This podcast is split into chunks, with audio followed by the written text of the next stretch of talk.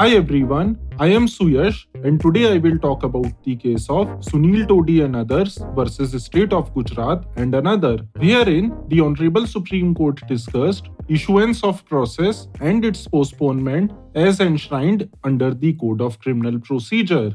On the present show, I will discuss sections 202, 203 and 204 of CRPC. On the earlier show, I had talked about cognizance, that is the initial point when the magistrate first takes judicial notice of an offense. But what happens after taking of cognizance? After taking of cognizance, the next stage is generally the issuance of process, when, after considering the material placed before it, the court decides to proceed against the offenders against whom a prima facie case is made out. Under CRPC, Section 204 deals with issuance of process.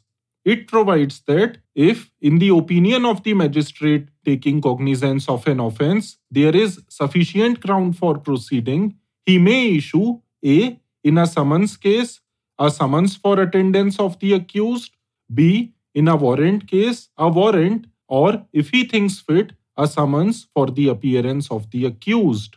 Basically, the steps taken by a magistrate while taking cognizance and issuing process should reflect that the magistrate has applied his minds to the facts and the statements and he is satisfied that there is ground for proceeding further in the matter by asking the person against whom the violation of law is alleged to appear before the court. Such satisfaction for proceeding against the accused means that the facts alleged in a complaint should constitute an offense and when such complaint is considered with other material available on record, there should be a prima facie case made out against the accused.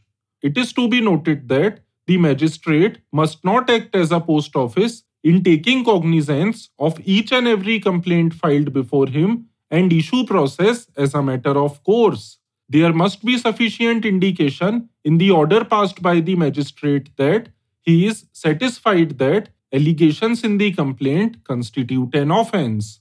Further, to be called to appear before the criminal court as an accused is serious matter affecting one's dignity, self-respect and image in society.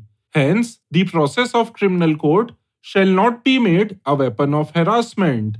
Another important provision to take note of is section 202 of CRPC that talks about postponement of issue of process. It mandates that the magistrate shall postpone the issuance of process in a case where the accused is residing at a place beyond his territorial jurisdiction. An inquiry or investigation in this regard ought to be conducted upon the directions of the magistrate to look into the sufficiency of the grounds for proceeding against the accused. In all other cases where the magistrate is authorized to take cognizance, he may postpone the issuance of process against the accused if he so thinks fit and conduct an inquiry or investigation in this regard to look into the sufficiency of the grounds for proceeding against the accused. It is pertinent to note that at the stage of inquiry under Section 202 CRPC, the magistrate is only concerned with the allegations made in the complaint or the evidence in support of the averments in the complaint to satisfy himself that there is sufficient ground for proceeding against the accused. Thus, Section 202 of CRPC confers jurisdiction on the magistrate to conduct an inquiry for the purposes of deciding whether sufficient grounds justifying the issue of process are made out.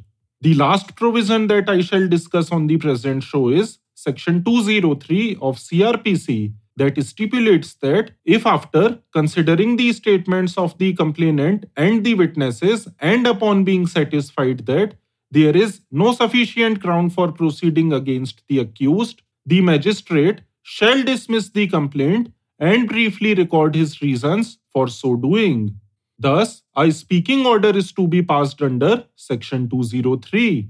It is pertinent to note that the requirement of recording reasons, which is specifically incorporated in Section 203, does not find place in Section 202. Therefore, in conclusion, the following pertinent points emerge.